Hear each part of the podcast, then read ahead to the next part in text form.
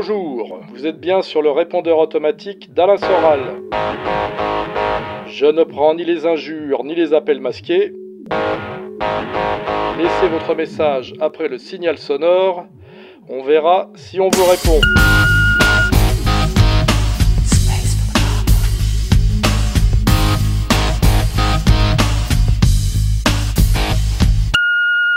Bonjour Monsieur Soral. Avant toute chose, bravo et merci pour ce que vous faites. Ma question concerne Édouard Limonov, dont on a appris le décès il y a quelques semaines. Quel regard portez-vous sur son œuvre et son parcours? Merci. Alors, Limonov, euh, en réalité, je le connais assez peu. J'ai dû le croiser une ou deux fois à l'époque euh, où je fréquentais Jean Edernalier, c'est-à-dire fin 80, euh, début 90. Enfin, à, un moment donné, il était assez proche de, Jean Ederne. Sinon, je sais qu'après, il est parti en Russie et qu'il était, il avait monté un parti national bolchevique, hein, je crois. Donc, en fait, il avait un pied, on va dire, dans la littérature et un pied dans la politique. Donc, on m'a souvent comparé un peu à lui. Euh, j'avais trouvé étrange les, derniers temps de son activité. Enfin, à un moment donné, il était très violemment anti-Poutine, ce que je trouvais assez étrange. Euh, d'un point de vue français, enfin, vu d'ici en tout cas, et il s'était rapproché de Kasparov, ce qui était encore plus étrange, hein, parce que Kasparov, c'est vraiment un agent impérial américain. Et j'avais creusé un peu à l'époque, j'avais vu que Limonov était quand même parti euh, de Russie, à l'époque, je crois, de la Glasnost, en allant en Israël et qu'il avait été, il avait bénéficié de réseaux euh, sionistes. Donc je ne sais pas si c'était une stratégie pour euh, fuir la Russie à l'époque, puisque je sais qu'il y a eu beaucoup de faux juifs qui se sont retrouvés comme ça en Israël, qui fuyaient la, misère. Mais euh, j'ai toujours eu un petit, un petit peu de méfiance envers Limonov. Hein. Ça n'a jamais été totalement ma tasse de thé. Et alors, on m'a souvent comparé à lui. Donc, alors, est-ce que, est-ce que quelque part, il était, on se ressemblait trop pour que je puisse en avoir un, comment dirais-je, un, jugement objectif, euh, j'en sais rien. Mais euh, je sais qu'il est mort il n'y a pas très longtemps. Je sais qu'il a fait quand même pas mal de prison en Russie, je crois. Hein. donc il s'est réellement engagé sérieusement politiquement. Et ça lui a valu euh, pas mal de prison. Donc c'est tout ce que je peux en dire. il, est, il est décédé. C'est un type qui était plus vieux que moi. Hein. je crois qu'il doit avoir une dizaine d'années de plus que moi. Donc j'ai rien à en dire de, mal, mais euh, étrangement, euh, par exemple, on n'a jamais été en relation de, travail. Il n'a jamais cherché non plus à, m'approcher. Donc voilà, c'est tout ce que c'est tout ce que j'ai à en dire. Moi, vu d'ici, je préfère plutôt euh, soutenir Poutine que que des, des, anti-Poutine de gauche, puisque lui, ça serait censé être ça. Même si la ligne nationale bolchevique me plaît bien, j'ai l'impression qu'il y avait une dimension, on va dire, punk euh, et littéraire dans sa démarche politique qui était pas euh, que je pouvais pas prendre totalement au sérieux, même si c'est un commentaire que d'autres pourraient faire sur moi. Voilà, c'est peut-être l'ambiguïté de mon avis sur lui, quoi. Oui, bonjour. Euh, dans votre dernière vidéo sur le couillonavirus, vous avez présenté à la fois la théorie de Étienne de Harven et celle du professeur Luc Montagnier.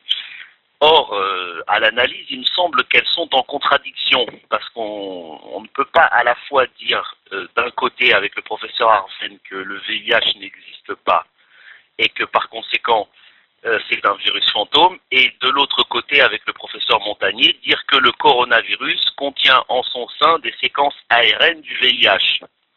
ARN qui ne peuvent pas exister, et séquences spécifiques qui ne peuvent pas exister, vu que le virus n'a jamais été comme le dit le professeur Arven, euh, isolé, purifié, ni vu au microscope électronique. Donc il y a une contradiction entre les deux. Euh, soit l'un, soit l'autre mentent. Euh, voilà. Donc je voudrais savoir ce que vous en pensez. Et puis merci et bon courage à vous. C'est bien de me donner l'occasion de répondre à cette question parce que ça a été un des arguments pour m'attaquer sur ma dernière vidéo. Et là, une fois de plus, c'est que les gens ont du mal à penser, euh, comment dirais-je, chronologiquement et dialectiquement. J'ai jamais, moi, opposé Montagnier à Arven, ni réciproquement. J'ai dit que Montagnier, qui a été un prix Nobel de médecine, se faisait attaquer violemment par un, urologue qui exerce, euh, soi-disant, qui n'exerce pas d'ailleurs, mais qui vit en Belgique. Donc, euh, j'ai pas défendu Montagnier pour sa thèse sur le VIH, mais j'ai dit défendu Montagnier par rapport au fait que dans les médias mainstream, il est quand même d'une catégorie hiérarchiquement bien supérieure à Alexandre, qui est en plus un type euh, marqué euh, sioniste, extrême droite, eugéniste, etc. Et que bizarrement, les médias mainstream donnaient plutôt raison à, Alexandre qu'à Montagnier. Donc je me choquais, choquais plutôt d'une contradiction interne au système lui-même, hein, puisque normalement, on devrait plus respecter un, un, prix Nobel de médecine, puisque je rappelle que la thèse de Montagnier est contestée par les gens comme moi, mais elle n'est pas contestée par les médias dominants sur le, VIH. Donc je ne sais pas pourquoi d'un seul coup, ils sont, les, les médias dominants sont rentrés dans la gueule de Montagnier alors qu'il est normalement du côté de la thèse officielle, et qui se sont servis pour ça d'un type comme Alexandre, qui est un type normalement qui devrait être rejeté dans la, dans la complosphère ou euh, rejeté dans l'extrême droite. Donc c'est ça que j'avais pointé. Après, j'ai traité spécifiquement du sujet du sida pour dire qu'on pouvait voir une analogie entre euh, le, sida comme opération médiatico-politico-médicale et ce qui se passait avec le, le Covid-19. Et là, le problème des gens, c'est qu'effectivement, c'est trop subtil pour eux, ils ont du mal à penser. Ils mettent en relation deux moments de mon discours qu'ils mettent en opposition alors qu'ils ne sont pas directement connectés. Ils sautent des médiations. Voilà.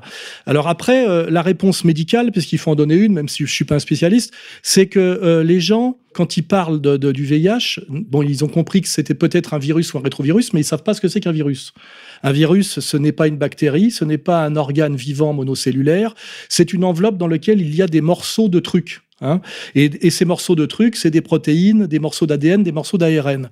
Et donc, on peut trouver dans le sang d'un patient des morceaux d'ADN, des morceaux d'ARN et des protéines, et en déduire, c'est ce qu'ont fait d'ailleurs les, théoriciens officiels du sida, que c'est des morceaux de virus. Voilà. Donc, en réalité, euh, Montagnier qui est revenu sur, sa, je dirais, thèse principale, puisqu'il a avoué, ce qui est assez courageux de sa part, qu'on pouvait guérir du sida par une bonne hygiène, et donc euh, finalement, ça veut dire, même s'il ne le dit pas jusqu'au bout, qu'il n'y a pas besoin du, virus ou du rétrovirus pour qu'il y ait le, sida, c'est-à-dire de l'immunodéficience qui provoque des maladies, puisque le, le sida n'est pas une maladie, c'est un syndrome immunodéficient. Alors évidemment, la thèse officielle de Montaigne au départ, c'est-à-dire que ce syndrome immunodéficient est lié à un rétrovirus. Mais on peut très bien, c'est ce que fait d'ailleurs Montagnier en douce, il dit euh, finalement, on peut euh, avoir un effondrement des défenses immunitaires qui génère des maladies qu'on a mis sous le vocable sida, c'est là où je dis que c'est la même arnaque que le Covid-19, et faire finalement l'économie de ce rétrovirus. Hein. Il n'est pas obligé finalement d'être présent. Et de toute façon, la manière dont on dit qu'il est présent, c'est parce qu'on détecte des bouts d'ARN des, protéines et des, et des morceaux d'ADN dont on conclut que ça, viendrait de virus. Le virus étant un parasite, donc je le répète, une enveloppe avec des morceaux de trucs dedans, qui sont, je dirais, euh, exogènes et qui sont pas autoproduits par lui. Ce ne pas des bactéries. Donc les gens là qui, qui, me critiquent, Finalement, je n'ai jamais opposé Montagnier à, à Arven directement. J'ai opposé Montagnier à Alexandre. Après, j'ai bien mis une séquence où j'ai montré que Montagnier revenait lui-même sur sa théorie en admettant qu'on pouvait faire l'économie, je dirais, du VIH pour arriver au sida, Hein, puisqu'on voit bien que les maladies de la misère en Afrique n'ont pas besoin de VIH, et d'ailleurs qu'en Afrique, il n'y a pas de test pour détecter le VIH, on, décide que c'est un sida selon certains symptômes qui ont été validés par l'OMS, qui sont la maigreur, des fièvres, etc., etc. Donc, une fois de plus, les gens là qui, qui ont... Alors, je, je remercie d'ailleurs la personne qui a posé la question, parce que ça me permet de donner ces précisions. C'est que ça, ça a été l'attaque de l'adversaire, c'est toujours pareil, du dualisme grossier, c'est jamais dialectique, c'est jamais historique. C'est comme de dire à un moment donné, est-ce qu'Hitler était sioniste ou antisioniste. Eh ben, il a été, euh, il, a, été pour les accords de transfert en 33 parce que ça lui permettait de se débarrasser des Juifs en passant par Israël. Et, et, puis en 43, il est, carrément violemment euh, antisioniste en plus d'être antisémite parce qu'il se dit que c'est même pas une solution et il y a la SS, SS Bosniaque, etc., etc. Alors le problème des gens qui pensent, c'est qu'ils pensent toujours de manière, je dirais, grossièrement platonicienne, c'est-à-dire la pensée d'un individu historique, ça serait, euh, on met tout dans un paquet, c'est bloqué dans le temps et est-ce que machin et ça ou ça. Eh ben, moi, par exemple, j'ai été communiste, assez sincèrement. J'ai été euh, après plutôt national-bolchevique et aujourd'hui, je serais assez national-socialiste français. Voilà. Donc, j'ai évolué. Euh, j'étais assez anti-traditionnaliste et je le suis beaucoup moins. Et en, réalité, les gens malhonnêtes, par exemple, c'est ce que font tous mes ennemis, ils vont comparer des phrases de moi des années 90 avec des phrases de moi des années 2010. Entre-temps, il s'est passé 20 ans. 20 ans de, de réflexion sur une réalité en cours qui s'appelle notre histoire, où il s'est passé des choses. Et le constat que je pouvais faire dans les années 90 sur certains sujets n'est pas le même que celui que je fais aujourd'hui, parce que l'histoire a continué à avancer, à évoluer, à bouger, et que j'ai bougé avec elle pour rester, je dirais, au plus près de la, comment dirais-je, de, cette réalité, de la, de la vérité qu'elle m'impose. Voilà. Donc, pour revenir sur le sujet du SIDA, pour comprendre ce que j'ai dit, il faut comprendre, première chose, qu'un virus n'est pas un organisme vivant comme une bactérie et que, en réalité, on déduit le VIH d'observation de morceaux euh, euh, dont on dirait que c'est des morceaux de rétrovirus, mais en fait, un virus ou un rétrovirus a en lui des morceaux qui sont des morceaux d'ADN, d'ARN ou de protéines qui peuvent venir d'ailleurs. Donc c'est, on déduit, en fait, c'est ce qu'on reproche en fait à la thèse Montagnier. Montagnier, c'est qu'en fait, on n'a jamais observé ce rétrovirus in vivo dans un patient. On a réussi à en faire une culture à un moment donné, euh, enfin, et de montrer une photo d'une culture. C'est-à-dire, on part toujours des, photos de Montagnier que d'ailleurs Gallo lui avait volé. Et en réalité, c'est euh, une théorie, le rétrovirus on déduit d'observation de morceaux de choses que ça impliquerait que quand on réunit ces morceaux, on a une entité qui s'appellerait un rétrovirus, et que ce rétrovirus est la cause de la chute de défense immunitaire qui produit d'autres maladies. Donc, quand Montagnier dit qu'il trouve des morceaux de, comment dirais-je, de VIH dans le, le, Covid-19, en fait, il reste un peu attaché à sa théorie, mais ces morceaux, en fait, qu'il trouve, c'est des morceaux d'ADN et d'ARN, alors qu'il a aussi trouvé dans d'autres organismes et dont il avait déduit que c'était des morceaux de VIH. Voilà. Donc, moi, ce que je montre sur Montagnier, c'est que il est le père de la thèse officielle qui est toujours valide. Et pourtant, quand il dit euh, ce, virus Covid-19 détient des morceaux de VIH dedans, je vois pas pourquoi il est attaqué violemment. Puisque là, il ne contredit pas sa thèse. En fait, il a contredit sa thèse quand il dit qu'on peut redevenir séronégatif par une bonne hygiène. C'est là qu'il devrait être attaqué. Alors là, il y a un silence. Et je dis aussi qu'il n'est pas normal que les médias euh, fasse attaquer un prix Nobel de médecine qui n'a pas été destitué de son titre, on lui reproche d'avoir donné un avis sur le, la mémoire de l'eau. Mais la mémoire de l'eau, c'est totalement un autre sujet et ça n'entache pas, euh, je dirais, son, prix Nobel, qui est sur, que, en tant que découvreur ou co-découvreur du, du, VIH. Hein. Voilà. Donc, moi, euh, je, dans, dans, mon travail, comme toujours, c'est une vidéo qui fait 1h37, je crois, je passe de sujet à d'autres par des médiations qui sont des médiations logiques et chronologiques. Et quand on fait abstraction, c'est tout ce qu'on appelle la pensée dont je parle là, la pensée. Quand on fait abstraction des, des médiations euh, euh, et de la chronologie, on peut dire n'importe quoi et faire dire n'importe quoi et attaquer n'importe comment un adversaire. Et vous verrez que restituer comme je viens de le faire, il n'y a aucune contradiction dans la façon dont j'ai articulé toutes les parties dont on parle. Mais évidemment, quand on prend un moment a et un moment B, qu'on les télescope et qu'on dit euh, Soral se contredit, non, c'est pas moi qui me contredis, c'est le commentateur qui soit n'est pas suffisamment fin et intelligent pour comprendre ce que c'est que la construction d'une analyse, soit un malhonnête, euh, c'est-à-dire un sophiste, qui prend les autres pour des imbéciles et qui pense qu'il a le qu'il a le moyen de le faire, ou peut-être que lui-même d'ailleurs croit à ses conneries, mais enfin en général, euh, je vois bien comment les, adversaires m'attaquent, ils cherchent où est-ce qu'ils pourraient trouver une faille Et puis ils disent euh, Ah oui, vous dites ça, mais. Et dans le mais, en fait, il n'y a pas mes contradictions à moi, il y a toute leur malhonnêteté. Voilà. Et donc, euh, je, vais, je vais bien insister. Un raisonnement bien construit tient toujours compte de la chronologie. Hein, il y a un avant et un après. Il y a une hiérarchie des concepts, il y a une temporalité des concepts. Et en général, se déroule dans une temporalité. Hein, voilà. Et dès lors qu'on respecte pas cette, cette temporalité, Hein, ce que j'appelle moi aussi les médiations, c'est-à-dire qu'on arrive d'un point A à un point C en passant par un point B. Si on enlève le point B et qu'on passe directement de A à C, eh ben on fait on fait ce qu'on appelle un, saut, et ce saut est une est une faute logique et peut aboutir à, un mensonge et à une malhonnêteté. C'est d'ailleurs pour ça que dans mon prochain livre, je vais encore l'annoncer, il y a tout un chapitre sur ce que c'est que la logique formelle et la logique pratique et comment euh, l'une peut servir contre l'autre. Voilà. Et c'est s'appelle d'ailleurs tout ça, ça s'appelle les méthodes des euh, sophistes ou des abrutis. Hein. Donc je remercie ce monsieur de m'avoir posé la question. J'espère que ça sera là un peu mieux compris. Et je vous, le dis, euh, allez regarder sur Internet, euh, lentement et sûrement, ce que c'est qu'un virus. Parce que je crois que la première chose à comprendre, c'est ça. Voilà, qu'est-ce qu'un virus et comment justement la définition même du virus permet de se tromper assez facilement, beaucoup plus que sur la question des bactéries. Voilà. Bonjour Monsieur Soral. J'ai vu votre dernière vidéo que j'ai adorée comme d'habitude et euh, j'ai vu que vous aviez fait euh, plus de 600 000 vues. Euh, à côté de ça, on a vu que Vincent Lindon, l'acteur, qui a fait lui aussi une vidéo, a dépassé les 3 millions de vues. ce qui me fait dire qu'il y a encore beaucoup trop de Charlie dans ce pays.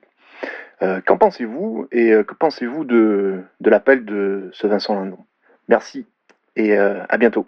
Oui, bah, très bon sujet aussi. Alors déjà, cette vidéo qui a fait 600 000 vues, je précise qu'à l'heure où vous écouterez cet audio, euh, elle aura passé les 700 000 vues, ce qui est quand même un très beau score compte tenu du fait qu'elle n'est pas référencée, les algorithmes sont systématiquement défavorables, elle est interdite de relais sur Facebook puisque tous les gens qui la relaient se font punir et fermer leur Facebook ou se font suspendre pour 90 jours. Donc un score de 700 000 vues compte tenu de ce contexte, est un score qui doit équivaloir effectivement à 3 millions de vues chez quelqu'un qui, lui, euh, rame dans le sens du courant, si je puis dire. Hein. Donc là, c'est pareil, euh, YouTube vous propose des vidéos ou vous ne les propose pas. Et, là, on voit bien que, effectivement, les GAFA, qu'on a pris au départ pour un espace de liberté ou les moyens de la liberté sur Internet en opposition aux médias mainstream, ces médias Internet ont été rattrapés par le, mainstream et aujourd'hui, une censure de faire s'exerce sur les GAFA. D'ailleurs, c'est pas secret. On voit bien que quiconque ose parler, par exemple, de la, de la 5G se fait bannir. Et euh, on sait que c'est même officiel sur Twitter, sur Facebook, sur YouTube, bien évidemment. Donc ça, bon, c'est voilà, c'est le, sujet. Donc euh, après, Lindon, lui, il a fait une vidéo de propositions critiques par rapport à une crise très violente en ce moment, qui est une crise de conscience par rapport à la, à la domination politique. Euh, et cette crise de conscience euh, est née en fait de la de l'incroyable séquence qu'on vient de vivre avec ce, ce Covid-19 qui, euh, au nom de, de l'état d'urgence sanitaire, en fait, nous a imposé ce qu'on peut appeler un coup d'État tout court. Hein. Je pense que le slogan il est là, c'est que l'état d'urgence sanitaire est un coup d'État. Ça, c'est un slogan qu'il faut bien se mettre dans la tête. Hein. Et alors, ça a beaucoup inquiété le pouvoir parce que j'ai moi et d'autres, on a fait quand même des analyses, des vidéos qui ont bien montré que ce coup d'État était très marqué et qu'il s'inscrivait d'ailleurs dans une, dans une histoire de mépris qui était tout à fait, je dirais, euh, euh, traçable et qui n'était pas du tout euh, délirante. Voilà. Alors à un moment donné, Vincent Lindon, qui je rappelle est un acteur, a fait une vidéo où il lit un texte. Alors déjà, première chose, j'ai connu Vincent Lindon, c'est un garçon assez sympathique, mais euh, c'est pas lui qui a écrit ce texte. Hein. Il n'a pas du tout le niveau. Je me rappelle d'ailleurs que je l'avais croisé à l'époque de Jusqu'où va-t-on descendre? Et il m'avait félicité pour le livre tout en me disant qu'il était trop con pour le comprendre. Euh, c'est un type qui la joue modeste. Hein. C'est c'est un peu un mec qui est dans la catégorie ami des dames et qui, euh, a toujours un petit côté modeste, mais c'est facile aussi de vérifier que il est issu de la communauté de Lumière. C'est même, il fait partie de l'aristocratie de la communauté de Lumière. D'un côté, c'est Lindon, les, éditeurs, les, éditions de Minuit, qui, je rappelle, ont édité le, grand livre d'Elie Wiesel qui s'appelle La Nuit qui est un tissu de mensonges, comme on peut le, vérifier assez facilement aujourd'hui, et que de l'autre côté, c'est la famille Citroën, je crois, et qu'en fait, tout le parcours, on va dire, euh, social de Lindon est lié euh, en grande partie à sa naissance. Hein, voilà, là on est dans ce qu'on a, ce que j'ai appelé cette nouvelle aristocratie. Voilà.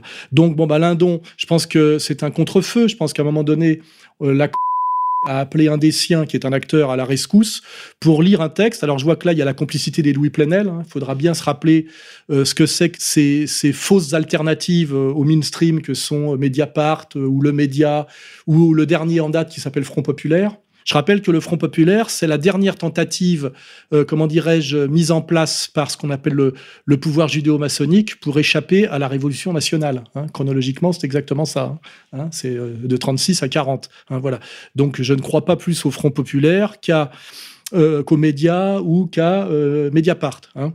Pour ceux qui qui sont pas enfin qui, qui ont du mal à croire ce que je dis, vous regardez le rôle qu'a joué Eddie Plenel dans la destruction du journal de référence qui était Le Monde dans les années 90. Hein. Et ce qu'en disait euh, d'ailleurs Mitterrand et ce qu'en dit aujourd'hui euh, Roland Dumas. Hein. Il dit que c'est carrément un agent de la CIA. Voilà, Plenel est pour moi un sale type.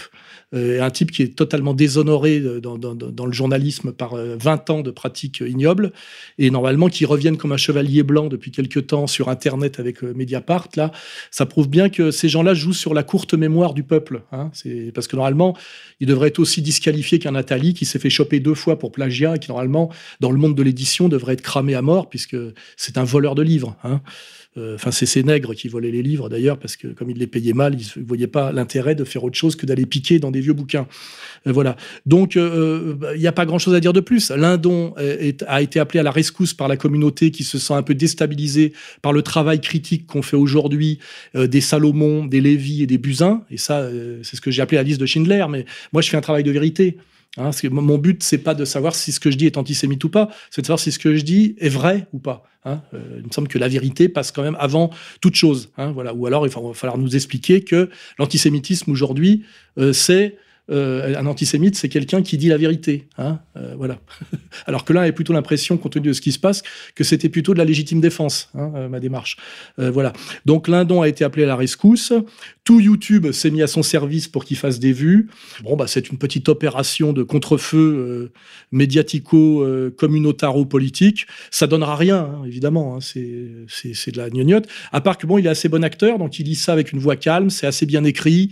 On a l'impression qu'il se mobilise pour le peuple. Alors, l'arnaque, c'est qu'il a joué des rôles euh, populos dans des films pro-peuple.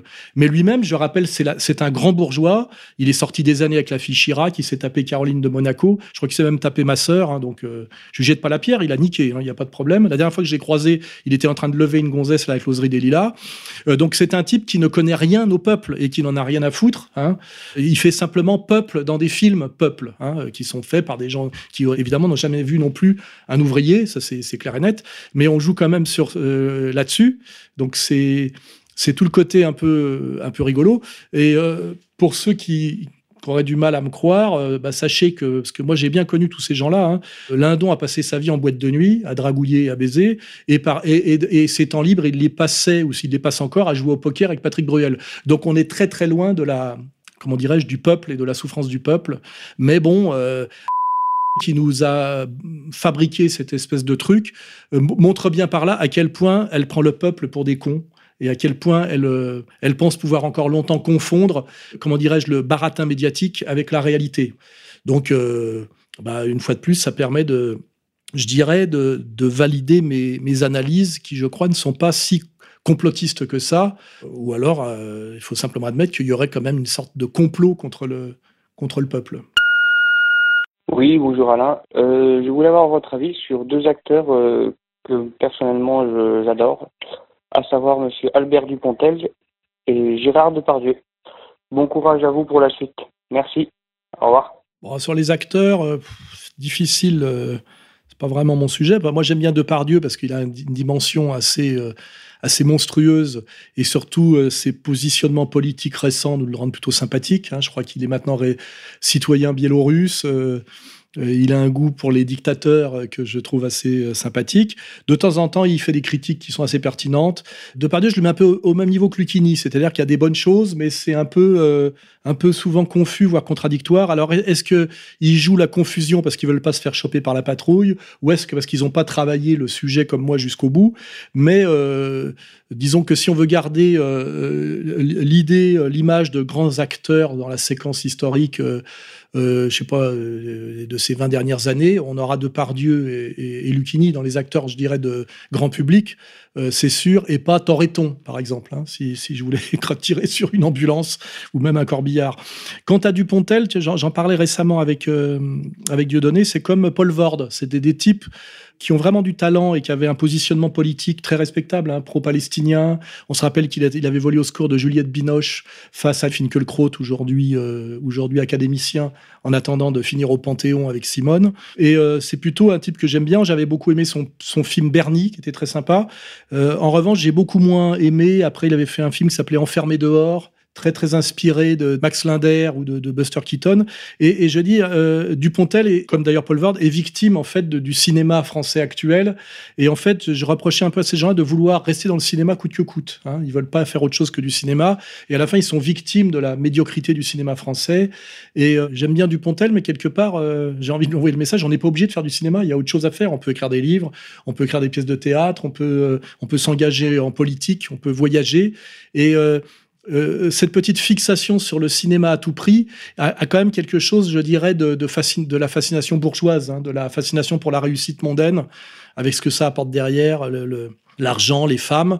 Et euh, c'est ça qui me gêne un peu. Je dis que Dupontel, c'est finalement beaucoup euh, restreint en ne voulant faire que du cinéma. Et aujourd'hui, le bilan est assez, assez maigre en réalité, parce que Bernie, ça date d'il y a plus de 20 ans, je crois. Et plus, plus il a avancé dans la carrière, bon après il a joué dans les films des autres, je me rappelle qu'il a joué dans Irréversible, qui est regardable. Euh, mais euh, voilà, c'est des, je dirais, c'est des types qui ont été victimes du cinéma français, je dirais, plus qu'ils ne l'ont sauvé. Hein. Ils ont essayé, je dirais, de, contribuer à la gloire du cinéma français et ils ont été finalement victimes de la médiocrité du cinéma français contemporain. Et moi, la question que je pose à Dupontel comme à d'autres, c'est pourquoi voulez-vous à tout prix faire des films et que des films. Hein. Il est possible que le cinéma soit, au moment des, de, on voit bien là, de, la 3D des jeux vidéo, une catégorie artistique euh, qui a déjà tout dit et qui n'a plus rien à dire. Hein. C'était la, phrase de Kluskar. C'est une catégorie qui n'a plus rien à dire. Voilà. Il me semble que l'âge d'or du cinéma est fini et qu'il faut faire autre chose. Voilà. Et je pense que Dupontel, de ce point de vue-là, a un petit côté ringard. Hein. Il se cramponne à quelque chose qui a cessé d'être intéressant depuis, à mon avis, euh, la fin des années 80.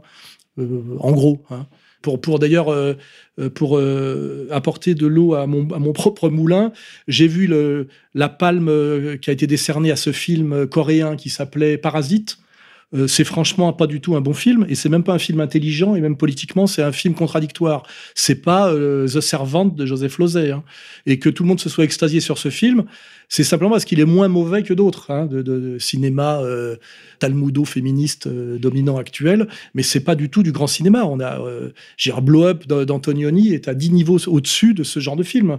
Donc euh, là-dessus, je vais en profiter pour élargir le sujet. Je pense que le cinéma est une catégorie qui a depuis longtemps dépassé son âge d'or, qui n'a plus grand-chose à dire, et que les gens qui ont vraiment du talent et qui veulent vraiment exprimer la vérité par les voix, des voix, on va dire, artistiques, devrait essayer de trouver finalement des nouvelles euh, des, nouveaux modes d'expression, hein, puisque finalement le cinéma est un mode d'expression qui est daté, qui a eu un début, un âge d'or, et qui semblerait là toucher à sa fin et arriver à, un niveau de pourrissement assez extrême. Et, pour rajouter d'ailleurs une petite remarque, moi-même qui aime le cinéma, je préfère aujourd'hui regarder euh, un blockbuster de science-fiction américain, quelque part, qui est un film de Dupontel.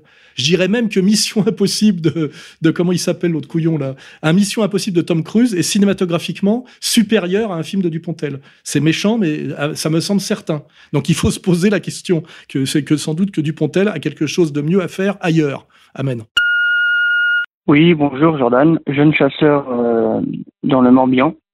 Euh, je souhaitais avoir votre avis sur euh, les chasseurs euh, en général et par la même occasion donner votre avis sur les anti-chasses qui, sont de plus en plus violents à notre égard.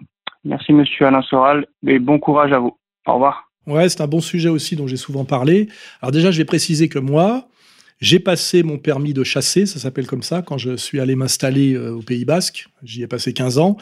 Donc, euh, j'avais d'ailleurs fini premier de l'examen. Hein. Euh, donc, j'ai le permis de chasser. J'ai j'ai un, un j'ai un fusil, un automatique un russe d'ailleurs. Je connais donc bien le sujet. Et euh, alors là, c'est tout le problème de la différence entre la pratique des paysans qui vivent à la campagne et le fantasme des bobos des villes qui fantasment sur la nature. C'est ça les catégories. C'est paysans campagne, bobos des villes nature. Alors aujourd'hui, effectivement, ce qui est obscène et assez insupportable, c'est qu'on a des bobos des villes qui fantasment sur la nature, qui prétendent donner des leçons et des interdits à des, euh, des gens qui vivent à la campagne et qui font la campagne. Hein, C'est-à-dire la, la campagne, c'est la nature travaillée par les hommes. Hein. Euh, voilà, c'est la nature, sinon c'est la forêt vierge. Hein. Ça n'existe pas en France. En France, il n'y a que des campagnes, hein. il n'y a pas de nature. Hein. Il suffit de prendre le TGV, de regarder par la fenêtre, et vous verrez que la France est un jardin, et qu'il n'y a pas de nature sauvage dans un pays comme la France, parce que ça fait des millénaires que la paysannerie, qui je rappelle est la première classe utile et nécessaire à l'humanité, parce qu'elle nourrit tous les autres, cette paysannerie travaille la nature pour en faire la campagne. voilà. Et la pratique, on va dire, euh, de loisirs traditionnels de la campagne et de la paysannerie, c'est la chasse. Et donc, c'est en harmonie avec euh, la, vie de la campagne. Et moi qui connais un peu tout ça, je peux vous garantir que la chasse est un des domaines les, plus, euh, plus encadrés euh, par l'administration. Il n'y a pas de l'idée qu'on prend un fusil et qu'on tire dans le tas, ça n'existe pas. Il faut être membre du NACA, Hein Donc, euh, euh, il y, a un tampon, etc. Ce qui vous permet d'ailleurs d'avoir un fusil, même si vous avez le permis. Ça suffit pas d'avoir le permis et d'acheter des, cartouches euh, ou des balles. Membre d'une AK, ça veut dire que vous n'avez le droit de, chasser que dans une parcelle précise. Et les gens de cet AK répertorient le gibier et, en fonction de l'équilibre écologique, l'écologie sérieuse, déterminent la quantité d'animaux que vous pouvez chasser ou pas et à la période où vous pouvez les chasser ou pas vous contrevenez à toute cette réglementation très précise, on peut vous supprimer votre permis, vous saisir votre fusée, voire même vous saisir la bagnole dont vous vous êtes servi pour aller chasser illégalement. Donc il n'y a rien de plus codifié et de plus, je dirais, sérieux et de plus écologique que la chasse. Hein. C'est ça qu'il faut comprendre. Mais les bobos des villes ne connaissent rien à tout ça. Ils, ils, cassent les couilles. Eux, ils, estiment le droit de dévaster des endroits de la campagne en faisant des rêves ou des espèces de, de cérémonies là où ils dansent en se droguant mais ils veulent emmerder euh, la pratique de loisirs des, paysans qui s'appelle la chasse. Donc voilà, on a là, en fait, toute cette arrogance bobo des villes qui, effectivement, aujourd'hui, a, une certaine manière le pouvoir politique parce que c'est eux qui ont la puissance de consommation, c'est eux qui incarnent la classe euh, nécessaire au maintien de la domination, qu'on va dire, qui est la, les couches moyennes salariées du tertiaire, etc., etc. Donc on a une arrogance et une connerie qui se permet d'agresser des gens qui sont légitimes dans leur pratique et qui ne demandent rien à personne. Parce que c'est simple, hein, si vous voulez pas chasser, vous chassez pas. De dire que notre, notre vie quotidienne est pourrie par les chasseurs, c'est un mensonge. Hein. Euh, trois coups de fusil si vous avez une maison de campagne, parce que vous êtes effectivement au moment où il y a la chasse. Bah, le problème, c'est que vous, vous avez une maison de campagne à la campagne, mais les paysans, eux, c'est eux qui font la campagne, qui vous a permis d'avoir une maison de campagne et de vous extasier sur ce magnifique jardin qui est le fruit du travail des paysans. Voilà. Donc euh, euh, moi, je chasse très peu parce que j'ai pas le temps et que je suis un urbain et que même si j'ai passé le permis et fait l'effort euh, d'aller chasser un peu, c'était comme toujours pour m'instruire sur ce monde-là, m'y intéresser avec respect. Et je dis donc vive les chasseurs, salut aux chasseurs, et on emmerde ces petits cons bobos d'écolo bidons qui nous font chier. Et moi, j'aimais bien chaque fois que Bougrain du Bourg on parlera une autre fois de Bougrain du Bourg, hein, qui allait chercher du pognon chez les vieilles euh, qui aiment les petits oiseaux, allait faire son numéro à chaque ouverture de la chasse et se faisait un peu botter le cul par les chasseurs. C'était comme ça qu'il pouvait remplir son bas de laine euh, à chaque renouvellement de saison. Aujourd'hui, Bougrain du Bourg, euh, je crois que son fait d'armes, c'était d'avoir baisé Brigitte Bardot. On n'en entend plus parler, on s'en fout. Et puis les chasseurs, là, sont, sont encore là, toujours là. Et j'espère qu'ils seront là pour très longtemps. Et je rappelle d'ailleurs que les chasseurs sont les derniers Français à être armés et que là, on peut parler effectivement de la différence entre les gilets jaunes et l'alt-right euh, américaine et le deuxième amendement. Euh, il est plus difficile de soumettre un citoyen armé que de soumettre un citoyen désarmé. Et je rappelle que le droit de chasse pour le peuple et, je le rappelle aussi aux bobos incultes, est un acquis de la Révolution française, puisqu'avant la chasse était réservée à la, aux nobles, hein, et qu'en fait euh, que les paysans aient accès à la chasse et c'est-à-dire le simple citoyen ait accès à la chasse est un acquis de la Révolution française, donc un acquis euh, démocratique et républicain. Donc voilà, donc euh, un peu de pédagogie nécessaire une fois de plus pour remettre à leur place tous ces petits cons qu'on peut mettre, qu'on peut ranger euh, dans la catégorie gauchiste, hein, qui sont quand même le, la lie de l'humanité. Oui, bonjour Monsieur Soral, merci pour le travail de réinformation que vous produisez, notamment auprès d'une certaine jeunesse qui en a grand besoin. Alors justement, l'école étant un lieu décisif de désinformation et de formatage des esprits, quel conseil euh, donneriez-vous à un professeur d'histoire-géographie de banlieue qui souhaiterait éveiller l'esprit critique de ses élèves? Merci et bon courage pour votre combat. Ah bah là, euh, Là, je le, je le plains, hein. je suis plein de compassion. C'est un sacerdoce, c'est un dur combat. Alors, bah, quand on est prof d'histoire, euh, je crois que la, la, chose absolument qu'il faut enseigner à ses élèves pour essayer d'échapper à la connerie euh, bobo-gauchiste de l'idéologie dominante, c'est effectivement de bien faire comprendre ce que c'est que l'historicité. C'est-à-dire replacer les idées dans leur contexte et dans leur période historique. Parce que c'est à la limite ça qui permet de penser, euh, je dirais, sérieusement. Hein. C'est-à-dire que la manière dont on voyait, par exemple, les Africains ou les Arabes au XVIIIe siècle n'est pas la même qu'aujourd'hui. Et il y a des raisons pour ça. Il s'est passé des choses entre-temps. Donc, par exemple, critiquer comme le font des abrutis euh, euh, en ce moment, des gens, par exemple, enfin critiquer par exemple une, pièce de Shakespeare pour la manière dont elle met en scène un, homme de couleur euh, au nom des critères de la décolonisation des années, euh, des années récentes est une aberration parce que comme je parlais tout à l'heure qu'on pouvait pas penser sérieusement quand on sautait des médiations, là on est bien dans cette logique de, enfin cet illogisme de sauter des médiations.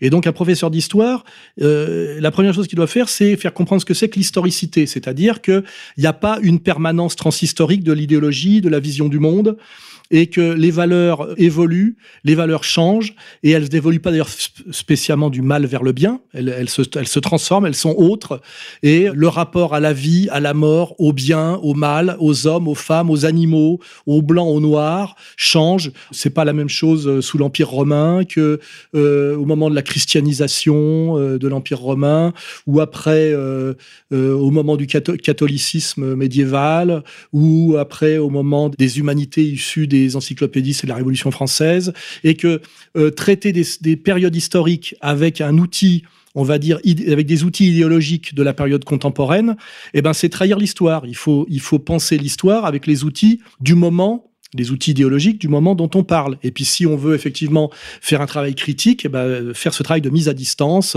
Par exemple, euh, c'est pas scandaleux à l'époque que quand on vendait du, du chocolat en poudre, eh ben, ça s'appelait Banania et puis il y avait marqué il y a bon Banania. Euh, c'est pas forcément scandaleux. À l'époque, ça correspondait euh, à la vision du monde euh, occidental de, de, de cette époque-là. Et le, le, le comment dirais-je le euh, l'hystérie rétroactive, euh, les sauts comme ça dans le temps sont, sont la cause non pas aujourd'hui de l'intelligence et de la, de, la, de la culture historique, mais de l'incapacité des jeunes générations à penser l'histoire. Et cette incapacité à penser l'histoire est, là j'en rajoute, euh, est une manipulation politique. C'est pour les rendre bêtes, c'est pour les rendre manipulables, euh, c'est pour les rendre inaptes à, à, comprendre le monde. Voilà, donc euh, enseigner l'histoire comme une catégorie dont le fondement même est l'historicité, hein, l'historicité des, concepts, des valeurs morales, etc., c'est effectivement donner à cette jeunesse un esprit critique qui leur permettra de, de, de, s'élever intellectuellement et de donc de s'élever aussi politiquement. Donc, on va dire de se libérer hein, ou de faire des choix en conscience. Euh, aujourd'hui, on voit bien que toute l'histoire officielle, qui est d'ailleurs, comme on le sait, dans les mains de Fernand Nathan et de ses descendants, a pour but de les abrutir, de les rendre manipulables, avec euh, toujours avec des effets de slogan. Hein. c'est toujours pareil, des pensées non construites. Hein. Là, c'est pareil, une pensée, c'est articuler des idées. Hein. ça s'appelle des concaténations. C'est des concepts, c'est-à-dire des idées qui ont des relations d'idées avec d'autres idées. C'est pas des slogans. On voit bien que penser par slogan, raciste, antiraciste, fasciste, anti, euh, antifasciste, ce sont des, des, des prurites émotionnelles qui conduisent à l'hystérie, à l'abrutissement, à la violence d'ailleurs en général, hein, puisque ça finit toujours par de la violence, oui, non, gentil, méchant, euh, et qui empêchent le vivre ensemble, qui empêchent euh, euh, la maîtrise de la complexité du réel. Donc voilà ce que je dirais à ce monsieur, professeur d'histoire. Peut-être qu'avant de commencer son cours, il pourrait systématiquement se construire un petit préambule qui rappellerait que l'histoire, c'est d'abord la catégorie de l'historicité et de l'historicité de tout, des faits, comme des idées qui permettent de, comment dirais-je, d'appréhender les faits. Voilà, j'espère avoir été euh, assez euh, précis sur le sujet. Ouais, salut Alain, euh, c'est Christophe au téléphone. Je voulais vous demander une question. C'est tous les auteurs, enfin tous les grands auteurs aussi ont critiqué, ont parlé mal de l'alcool. Par exemple, Dostoïevski, Nietzsche aussi. Euh, Shakespeare euh, aussi dans La Nuit des Rois, où il décrit un chevalier euh, anglais qui mange trop de beefsteak et de et boit trop d'alcool, ce qui fait de lui un lâche. Je vois que pour l'instant, je vois que ça comme comme auteur qui l'ont critiqué. Il y en a sûrement eu d'autres. Quel est votre avis sur la question? C'est ça, j'aurais bien aimé savoir. À bientôt. bonne continuation à vous. Bah, au ton de voix, j'ai l'impression que c'est un sujet qui le concerne assez, assez personnellement. Euh, moi, c'est simple. Euh, la France est le pays du vin et, et aussi de l'alcool. Enfin, pareil, le cognac, armagnac. Donc, ça fait partie de la culture française de travailler chez nous le raisin.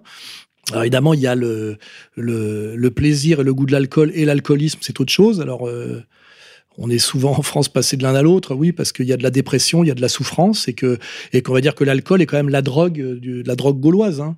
Même si aujourd'hui c'est, euh, on n'appelle pas ça de la drogue et que on, on comment dirais-je, on pense plus aux chichons et les trucs comme ça.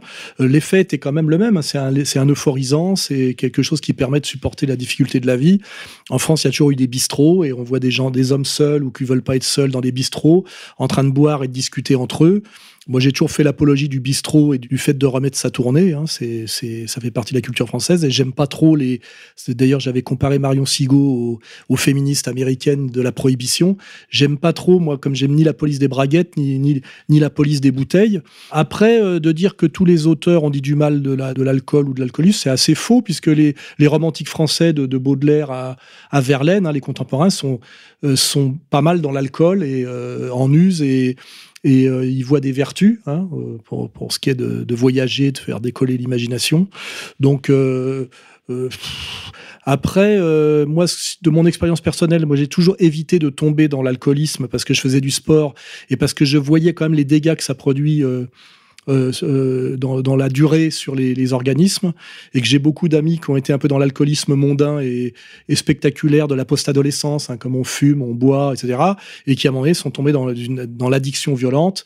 Et d'ailleurs, euh, je vais le dire honnêtement, moi j'ai 62 ans cette année, tous mes potes qui sont tombés dans l'alcool sont morts autour de 55 ans de, de cirrhose du foie. Donc le euh, c'est pas non plus un sujet de rigolade. Je le dis pour les, jeunes euh, qui ont l'alcool, l'alcool festif et l'alcool mondain.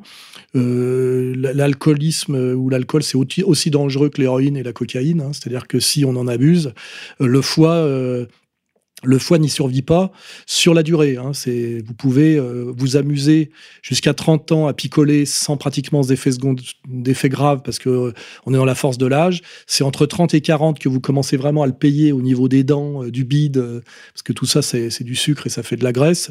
Et puis vers 50 ans, si vous comptez persévérer, c'est le foie là qui lâche. Et je vous dis, tous mes potes qui étaient des alcooliques au début, alcooliques mondains, et après, vrai alcoolique, parce que les vrais alcooliques, c'est ceux qui n'en parlent plus, qui le cachent, mais qui, sont obligés de boire un, verre d'alcool, un bol d'alcool au réveil pour ne pas trembler et pouvoir commencer, se lever et commencer à bosser. Hein, ça existe. Hein. Et là, on est exactement dans des addictions comparables à, à l'héroïne. Hein. Et ben tous ces, tous ces potes-là, je vous dis, à 55 ans, euh, ils étaient morts, euh, le foie avait lâché. Hein, euh, voilà. Donc, euh, vive l'alcool comme, euh, comment dirais-je, faisant partie du bagage culturel de la France, mais méfions-nous de l'apologie, on va dire, de l'alcoolisme, qui est souvent un truc un peu de transgressif post-ado, parce que c'est quand même quelque chose qui quand c'est pas maîtrisé et sur la durée, vous fout complètement, enfin vous détruit complètement. Hein, voilà, donc euh, euh, la vérité se situe un peu entre les deux là. Bonjour Monsieur Soral, euh, une petite question. J'aurais voulu savoir ce que vous pensez de l'affaire Asselineau, euh, qu'on pourrait presque appeler euh, Asselineau Gate à ce stade. Euh, voilà. Bah, écoutez, je vous remercie pour votre euh, courage et votre combat. Oui, on peut plutôt parler d'Asselino Braguette même. Hein. Alors, euh, mon avis sur la question est en pareil en plusieurs en plusieurs temps. Euh, D'abord, j'avais déjà dit il y a plusieurs mois que je, je savais que Asselineau était, on va dire, bisexuel. Et j'ai d'ailleurs fait remarquer que pratiquement tous les leaders nationalistes euh, officiels l'étaient puisque l'est aussi Dupont-Aignan, euh, l'est aussi Villepin, euh, l'est aussi évidemment Philippot, mais lui au moins il s'en cache pas. Enfin lui il est pas bi, il est homo, et qu'à un moment donné c'est quand même étrange que des combattants nationalistes qui sont censés incarner une certaine virilité politique sont euh, à minima bisexuels. C'était, il y a quand même un côté, euh, un côté enculé dans l'histoire. Hein. Je rappelle que c'est quand même une symbolique euh, là, je, on veut parler de common decency. Euh, le peuple a toujours bien associé quand même l'enculade à quelque chose d'un peu louche euh, sur le plan moral. Hein, euh, voilà. Je suis assez euh, assez orwellien sur ce sur ce, cette question, mais bon, sans, sans en faire des tonnes. Alors moi, ce que je dis, c'est que l'UPR, c'est quand même un parti de puceaux. Il découvre ils découvrent, c'est des niais quoi. Ils découvrent que le, leur patron, leur saint patron, qu'ils ont un peu trop vite identifié à De Gaulle, euh, parce que bon bah voilà c'est un énarque euh, haut fonctionnaire euh, bourgeois. Euh, il découvre que effectivement il se servirait de son poste de chef pour essayer d'avoir de, des relations sexuelles et pas que sexuelles d'ailleurs, hein, affectives, affectivo-sexuelles avec des jeunes hommes. Bah, voilà, bon bah il, semblerait qu'Asselineau soit un type qui ait découvert un peu tout sur le Bah, il a découvert effectivement son, nationalisme intransigeant alors qu'il a passé des, décennies derrière Pasqua et derrière euh, Tibéri. Et il a découvert sur le tard, ou il a osé euh, exprimer sur le tard, sa, son homosexualité. Alors moi, j'ai eu accès à tous les documents, hein, puisqu'on m'envoie tout. Donc j'ai lu les mails, les machins, etc. Je trouve ça un peu triste parce que là, on a affaire à un, type qui a mon âge, hein, je le rappelle, même s'il fait beaucoup plus vieux, qui est un amoureux des jeunes hommes et qui euh, essaye de vivre euh, sa sexualité contenue ou cachée toute sa vie parce qu'il est marié, il a deux gosses, je crois et qui se fait rembarrer en plus parce que bon, et, bon bah en plus il n'a pas vraiment le physique euh, pour séduire. Et là, on est dans, dans ce qu'on peut appeler de l'abus de position dominante, euh, de la tentative de promotion canapé, quelque chose qui correspond tout à fait à ce qui se passe dans, et ce qui est à peu près normal dans toutes les hiérarchies, c'est-à-dire que c'est lui le patron, c'est lui qui a monté la boîte, hein, qui s'appelle l'UPR. Je le dis bien, sans lui, l'UPR n'existerait pas et n'existera d'ailleurs pas. Et euh, finalement, il est assez normal que pour, euh, pour tout le travail qu'il a fait, il puisse enculer deux, trois militants. Quoi. Je veux dire, normalement, ceux qui essayent de le putcher, le foutre dehors en pensant que c'est scandaleux, feraient mieux plutôt pour qu'il maintienne bien son équilibre et qu'il puisse continuer à travailler, de lui trouver deux, trois petites tapettes militantes euh, pour qu'elles s'offrent à lui et pour qu'il ait effectivement son, son cortège de Vestal mâle, comme ça existe à peu près dans tous les, dans tous les systèmes de domination, y compris à égalité et réconciliation, à part que, bon, bah, nous, on est, on est des hétéros purs et durs, mais moi, c'est pareil, j'ai mes petites militantes hein, qui, qui se sacrifient c'est tout à fait normal pour le, pour le travail. Donc là, il y a, il y a plusieurs choses qui se télescopent. C'est euh, la naïveté des militants de l'UPR qui se scandalisent que l'autre soit bi, alors que ça se voit. Hein, excusez-moi, ça se voit. De penser que c'est très grave, alors que non, c'est pas très grave. Ça change rien à son analyse sur l'article 50 et sur la nécessité du Frexit. Et troisièmement, je, moi qui ai subi l'affaire Binti, hein, je rappelle, où on prétendait que j'harcelais une, une, une jeune fille de couleur qui était pas si jeune que ça, et c'est plutôt elle qui m'harcelait, et je l'ai jamais vue.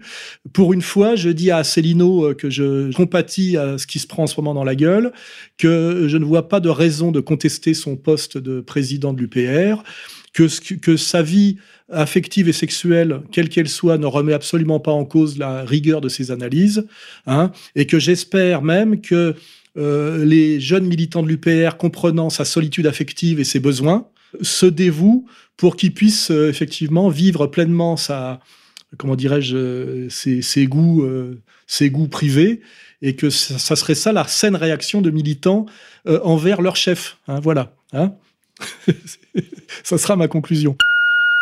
Oui, bonjour Alain. Euh, je t'appelle en fait au sujet. J'aimerais bien avoir ton avis sur euh, sur l'astrologie en fait. J'aimerais bien savoir si ce que tu en penses.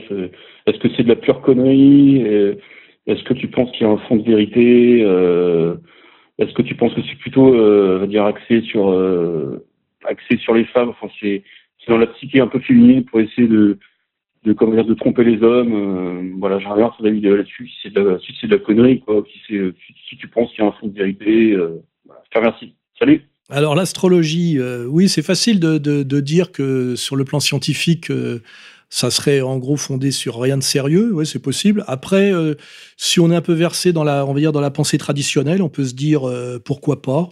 Et puis alors, ce qui est marrant, c'est que évidemment les horoscopes des journaux c'est n'importe quoi, mais quand on s'intéresse à des gens qui sont vraiment versés dans l'astrologie euh, à haut niveau, ça devient quand même plus intéressant. Et même si on se dit que c'est peut-être pas très sérieux, c'est assez, assez envoûtant, assez excitant de, de, voir ce que les astrologues sérieux, puisqu'il y a des niveaux de sérieux quand même, sont capables de vous dire sur vous en fonction euh, de votre date de naissance, euh, de votre lieu de naissance, euh, de votre ascendant, de la position des planètes, etc. etc.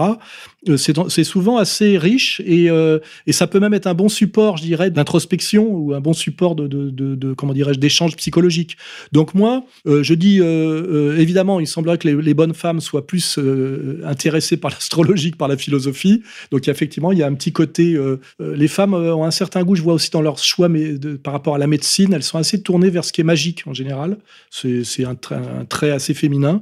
Mais personnellement, tout en disant moi que je, n'y attache pas d'importance et que je n'y connais rien, quand quel, quelqu'un qui est versé dans l'astrologie me propose d'étudier mon thème, mon, mon, ciel à un moment donné pour me faire de la prospective, j'écoute quand même, j'écoute, et je trouve que parfois c'est c'est assez précis, assez juste, et comment dirais-je, ça fait partie des offres euh, on va dire des offres culturelles, que je vois pas de raison de rejeter euh, violemment.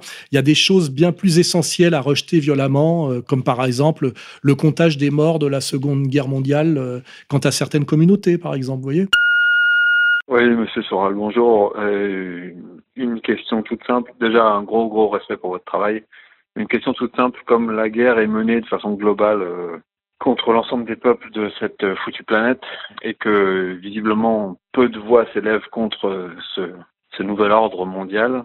Alors, voix qui s'élèvent dont vous faites partie. Hein.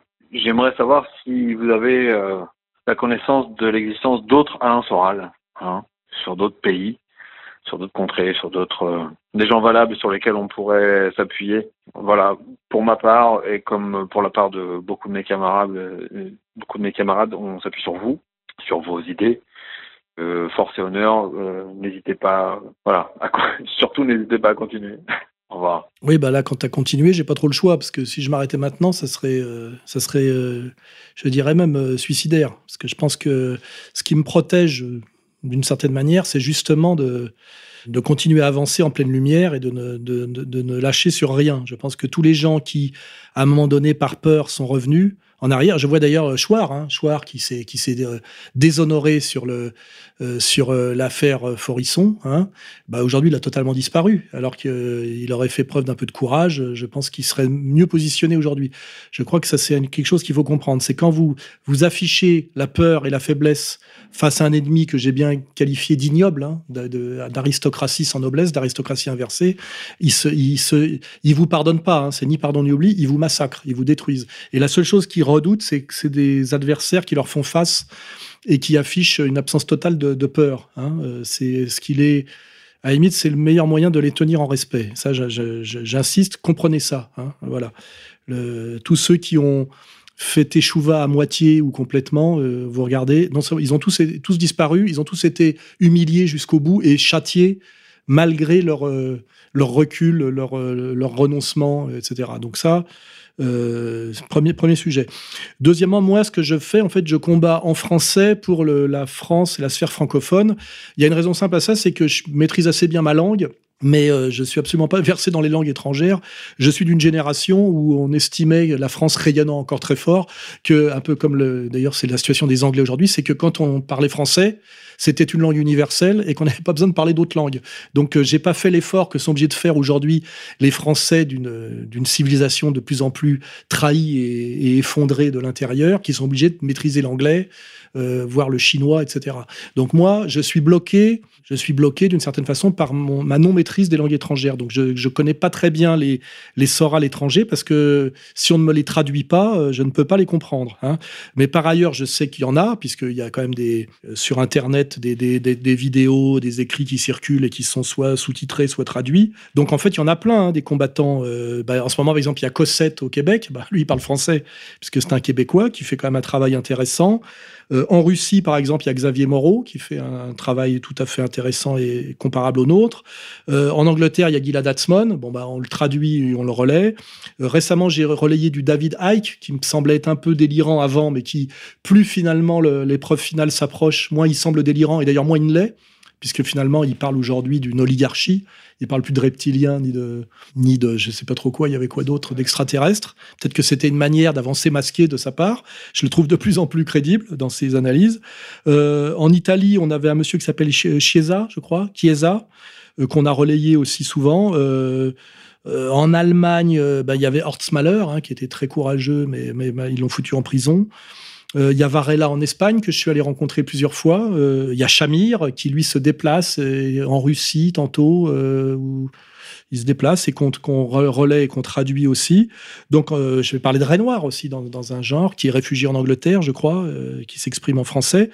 Donc, en fait, des, des sorales ou enfin dans un autre, même notre camarade que j'allais oublier, Stéphane Blais, qui est qui officie en Turquie. Euh, euh, en réalité, on est très nombreux hein, à, mener ce combat. Le problème, c'est qu'on a contre nous euh, l'organisation du nouvel ordre mondial, qui est une organisation surpuissante, écrasante, et qu'il n'y a pas comme du temps de l'URSS où il y avait deux camps équilibrés, qui fait qu'on pouvait combattre l'un en se faisant financer par l'autre. On est aujourd'hui dans une période, on va dire, euh, de toute puissance du nouvel ordre mondial, qui est d'ailleurs une toute puissance qui, à mon avis, qui tend à décliner, et où on n'a pas les moyens d'être relayé par des, je dirais, des, puissances euh, équivalentes. C'est-à-dire que moi, je vois que euh, le, pouvoir poutinien ne me relaye pas, même si d'ailleurs parfois je suis interviewé par la première chaîne russe. Enfin, il y a des petits signes comme ça.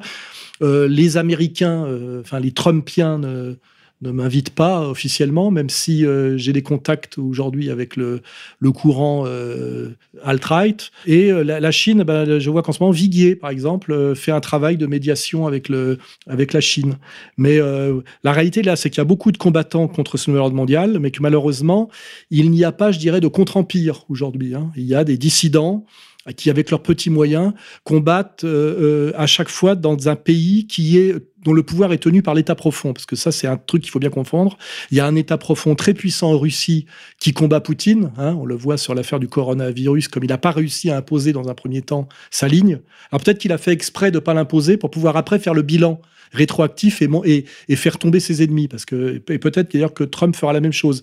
Euh, face à la menace et à la pression, au lieu de résister frontalement comme l'a fait un Bolsonaro ou comme ont fait les Suédois, ils se soumettent et après, ils font le bilan de ce que ça a produit comme destruction et ce que c'était comme mensonge. Et je pense que peut-être que Trump et Poutine sont sur cette stratégie-là. Si on veut comprendre pourquoi ils ont obéi aux injonctions du, du Covid-19, alors qu'ils savaient très bien que c'était quelque chose d'éminemment destructeur, pas le Covid, hein, mais le confinement.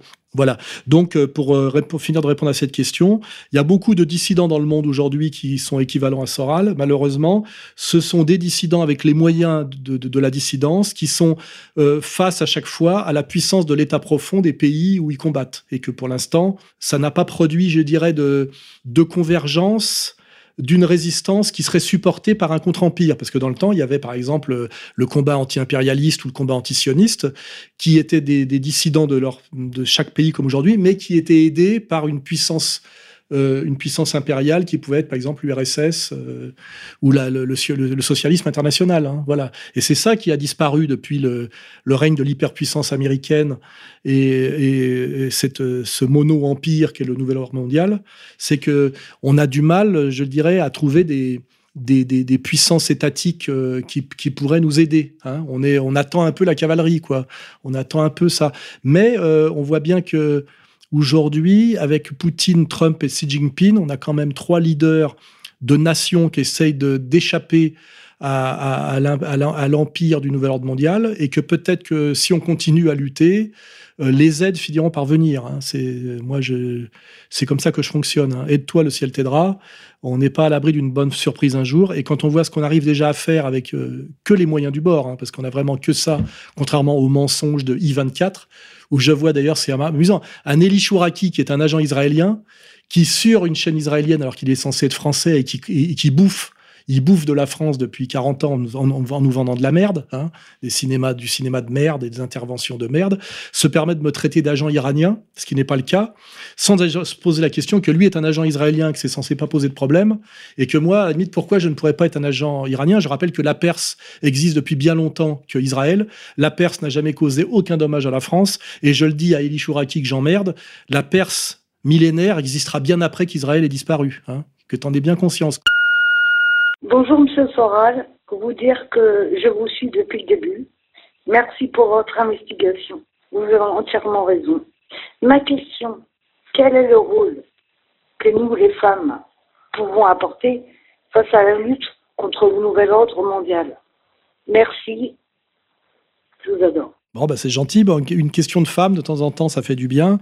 Et bah, dans un premier temps, je dirais que les femmes peuvent faire exactement la même chose que les hommes pour le combat, c'est-à-dire euh, diffuser les idées, faire de la, de la propagande, hein, euh, de la bonne propagande, et puis soutenir. Hein. Alors, il y a plusieurs manières de soutenir. Hein. Il, y a de, bah, il y a les gens qui soutiennent en donnant des sous, en donnant de la force de travail.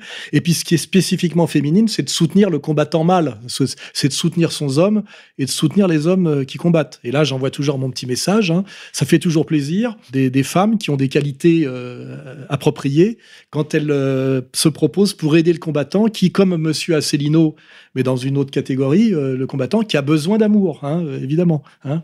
Personne n'est au-dessus de, comme les gens disent, vous êtes au-dessus de ça. Non, on a besoin.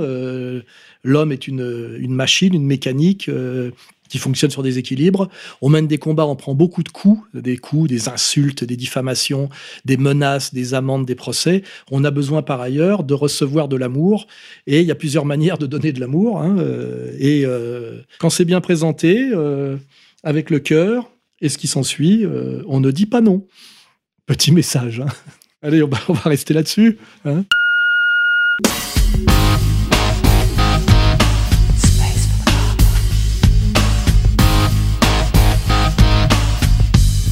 Si vous souhaitez poser d'autres questions à Alain Soral ou lui répondre, appelez au 0899 25 22 66. 0899 25 22 66.